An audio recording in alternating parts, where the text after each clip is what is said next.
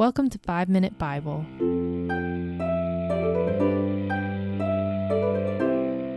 Welcome back to the 5 Minute Bible Podcast. In today's episode, we're going to talk about God, who is both our Savior and our source of life. Thanks for joining us for this episode called I Am the Vine, You Are the Branches.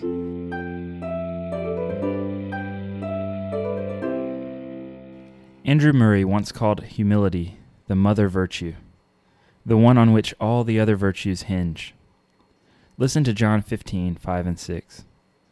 I am the vine, you are the branches. He who abides in me, and I in him, he bears much fruit. But apart from me, you can do nothing.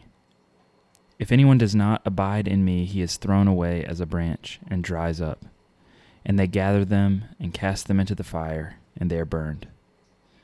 Imagine that scene in nature a branch cutting itself off from the very vine that is supplying it with the nutrients to live, because that branch thought it could do better on its own.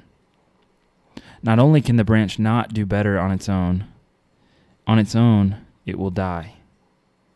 But I wonder how often we practically live like a branch cut off.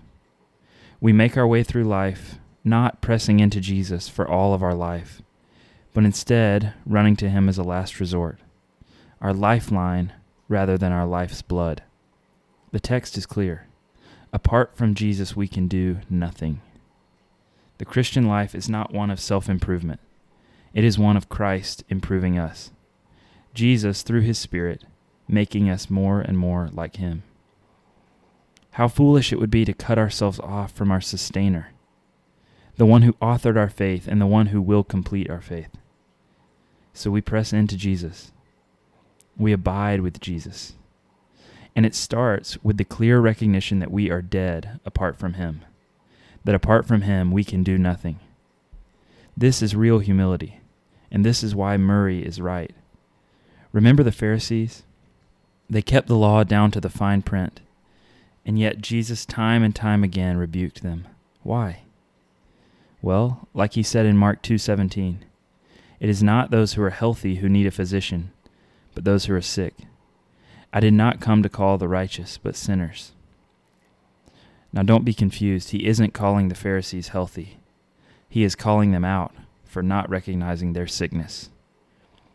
There is no healing for those who would deny that they have an illness, no fullness for those who would deny that they have a hunger, and no satisfaction for those who would deny that they have a need. Our abiding begins with an admission of our weakness. This is why Paul talks of boasting in his weakness. It is there, in our own inability, that Christ demonstrates his power. It is there where we abide in him. It is there where we bear fruit.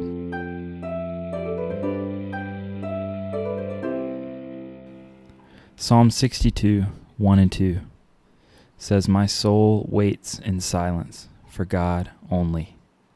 From Him is my salvation. He only is my rock and my salvation, my stronghold. I will not be greatly shaken. In these times of trouble, we wait for God alone. Like the princess in the old fairy tales, waiting for her prince to rescue her like the land of Narnia waiting for Aslan to come and bring winter to an end, like Princess Leia waiting for Obi Wan Kenobi to deliver the Death Star plans. Help me, Obi Wan Kenobi. You're my only hope. We wait. There is only one who can rescue us. There is only one who can save us. There is only one who can keep us from our enemies. There is only one who can give us hope. And in that hope, we wait. Silently we wait. He has not left us to die. He has not left us at all. Our rescuer is coming. Yes, he is coming quickly. Thanks for listening to this episode of the 5 Minute Bible Podcast. You can follow us on Instagram at 5 Minute Bible Podcast or email us at 5 Minute Bible Podcast at gmail.com. Thanks for listening, and we'll see you next time.